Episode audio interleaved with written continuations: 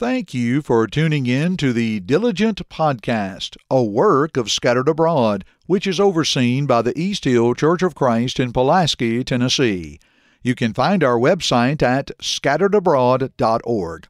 In this podcast, we talk about the Bible, speak the truth, and make Bible study come to life. Here is your host, Joshua Cantrell. Welcome to the Diligent Podcast, where we make Bible study come to life. And I'm your host, Joshua Cantrell, back today in the great month of October with another episode here on the Diligent Podcast. But of course, under the microscope of the Scattered Abroad Network. So thankful, so excited, so appreciative for your willingness for your cooperation as uh, the Diligent Podcast continues to uh, go forward. But again, as I always like to say, not just the podcast here, uh, but all the podcasts on the Scattered Abroad Network. You know, God has a way of, of blessing us in just so many ways. And, and, and, you know, just when we think, you know, we've, we've kind of figured it out, God has a way to continue uh, to bless us beyond our uh, beyond our wildest expectations. So I encourage you uh, to continue uh, to listen to all the podcasts uh, here on. Uh, of course, you know the joint podcast. they come out every week. The sermon of the week. every Sunday they come out. The second and fourth Sunday every month we have brainstorming. Of course, you know we have everyday Christian. We have uh, Transform, we have Through Their Eyes, and of course, that is just available for the summer. Uh, we have Far Better, we have The Way, we have weather Weathering the Storm, uh, we have Asking God Why, and of course, on Saturdays, we have the Diligent Podcast. And I encourage you uh, in your spare time to go and to listen uh, to some of my great friends, some of my best friends here uh, in the brotherhood, in the gospel, as they, in their own ways, share with you the gospel of King Jesus the Christ.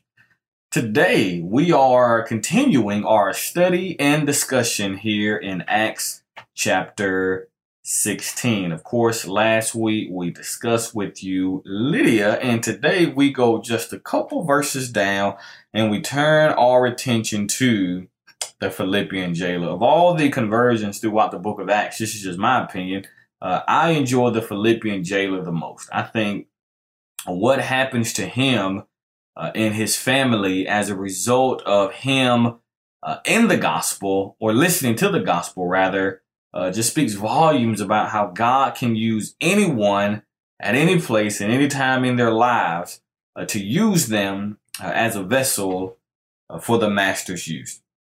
In Acts 16 and verse 24, verse 25, the Bible says, And at midnight, Paul and Silas prayed uh, and they sang praises unto God. I kind of just want to stop there. Verse number 25 there. I can remember in preaching school, a really, really good friend of mine, actually one of my best friends, Keyfor, he wrote down on a on a piece of paper and he gave me uh, pretty much a, a, sermon outline that I have always kept on my desk. Again, I've, I've, I've been in full time preaching some six or seven years now, and I've always kept this sticky note on my desk what prison didn't take from Paul.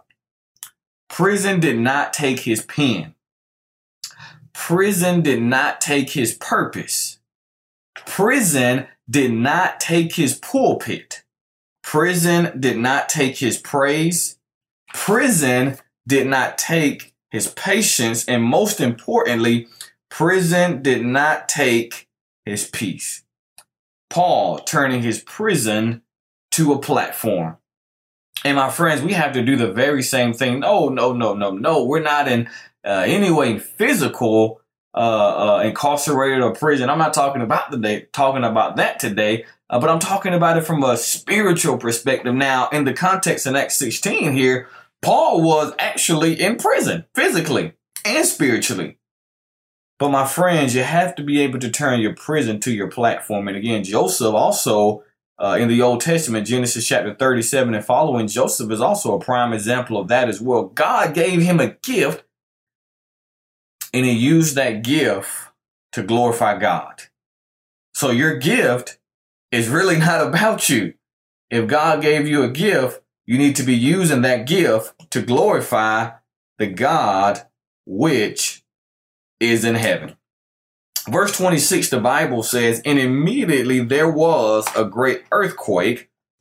So the foundation of the prison, the Bible says it was shaken.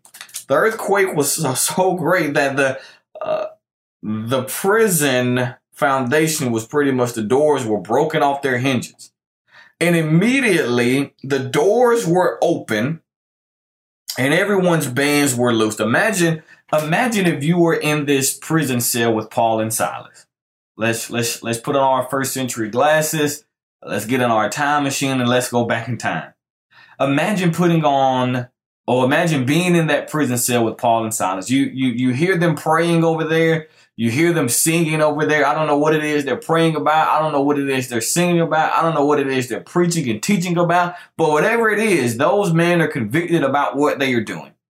And imagine you're you're you're, you're sitting probably in the middle between Paul and Silas. And you're in shackles, just like they are. And immediately you feel this great earthquake. And the doors and the hinges fall off. I don't know about you, but it's it's it's it's not going to take much convincing for me. you you you are not to have to do all that convincing with me because you know what? I'm getting out of here. Tell you that much, my friends. I am getting out of here. But the Bible says here in verse 27, and when the keeper of the prison awaking out of his sleep, you know, a lot of my friends like to speculate why the jailer fell asleep. I don't think that's really the purpose of the text at all, to be honest with you. The Bible says, and seeing the prison doors open, he drew his sword and would have killed himself, supposing that the prisoners had fled. What I'm about to say next, many of you know, but also many don't know. So I'm going to say it anyway when a Roman guard, if he allowed someone to escape the prison under his care, he had to sacrifice and give his life as equal value. Because you let a prisoner escape, now we're going to take your life. And again, the Bible gives us this phrase, supposing that the prisoners had fled. So he wakes up, he sees the doors open he he he he he sees or he's he's beginning rationalizing in his mind. First of all, I fell asleep. I fell asleep through an earthquake. and then he woke up and he sees these doors open. And when he sees the doors open, he knows he didn't open the doors. He knows he didn't do this. And so he's supposing the prisoners have fled. And as he drew his sword, maybe you could hear the sword coming out of the sheath. Maybe it was one of those big Roman metal swords. And you can actually hear the shoo. You can hear him taking the sword out. And Paul said, Do thyself no harm. Paul says, Hey, we're all here. Paul says, Man, you don't have to kill yourself. You don't have to do this. And the Bible says, He called for light and sprang in and came down trembling and fell down before Paul and Silas. And the Bible says, and he brought them out. I believe another translation better renders, and he inquired of them and said, Sirs, what must I do to be saved? The jailer asked the question, What must I do to be saved? on the basis of Paul and Silas' behavior.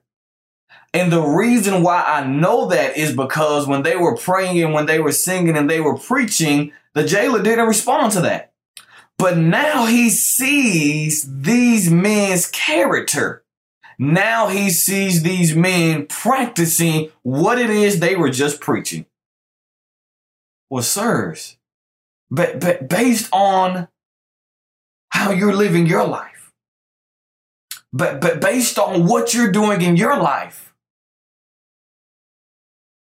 what must I do to be saved?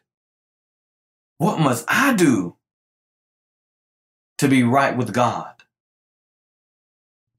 And the Bible says in verse 31, they said, Believe on the Lord Jesus Christ, and thou shalt be saved in all thy house. I can't tell you how many times I have been driving, or uh, traveling, and I've seen Acts 16, verse 31, believe on the Lord Jesus Christ and you'll be saved. But the thing about context, and why we're stressing context in this season, discovering the text so much, is because it's very dangerous to form your theology in the middle of a sentence. And that's what a lot of people do. If you remember the very first episode we talked about in Acts chapter 2, and when the day of Pentecost was fully come, a lot of people use that verse and say, well, you know what? There it is. There's our authority for the Pentecost religion. My friends, Pentecost is not a religion. Pentecost is a day. When the day, D-A-Y, day of Pentecost was fully come. And so the same principle is true in Acts 16 and verse number 30 and 31 here. They said, believe on the Lord. Now, again, if I'm reading this, something I've learned is you always have to read the verses before and after the the the the the, the key verse you're reading. So the key verse here is Acts 16 and verse number 31. What is the verse before that? What must I do to be saved? But the instrument or the means by which the jailer can respond to that gospel has not come in play yet until verse number 32. And they spake unto him the word of the Lord. They preached unto him the gospel. And after they preached unto him the gospel, then, and only then, was he baptized. Verse 32 said, And they spake the word of the Lord and gave, and all that were in his house. The instrument to save his heart had not come into place in verse 31 but it did. In verse number 32, the jailer said in verse 30, What must I do to be saved? What must I do? I, I, I, personal. He understands he has to do this for himself. He understands that Paul and Silas cannot be saved for him. He understands that maybe if they're still in there, the other prisoners cannot do cannot do this for him. What must I do? to be saved. And my friends, and we all have to come to that same conclusion in life. What must I do to be right with God? The Bible says, and he took them the same hour of the night and washed their stripes and was baptized, he in all his way, he in all his straightway. If this isn't a clear case of repentance, my friends, I don't know what else is.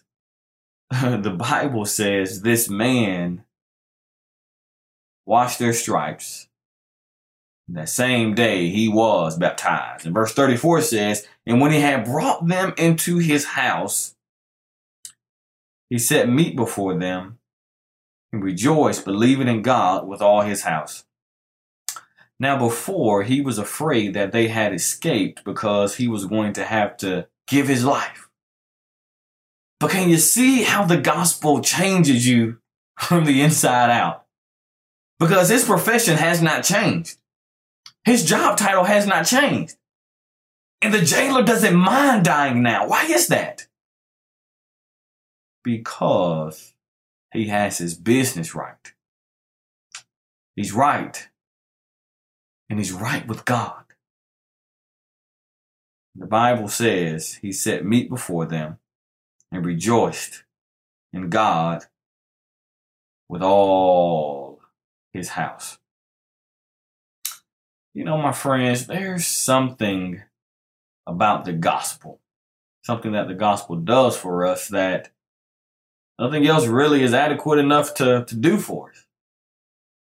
Our Lord is constantly teaching us. The question is not whether or not he's doing his job, well, are we doing our job? God is talking, friends, but are we listening? Are we listening? Are we heeding to the word of Almighty God? The jailer said, Man, what must I do what must I do to be right with God? Thank you so much for tuning in to another episode of the Diligent Podcast, where we make Bible study come to life and discovering the text. Thank you for listening to this podcast from the Scattered Abroad Network. If you would like to email us, you can do so at the Scattered Abroad Network at gmail.com. That's the Scattered Abroad Network at gmail.com. Remember, you can check the show notes below for all of our social media platform links. Also, don't forget that you can find us on all major podcast platforms and please leave us a rating or review. We hope and pray that this has helped you grow closer to Christ even though we are scattered abroad. May God bless you.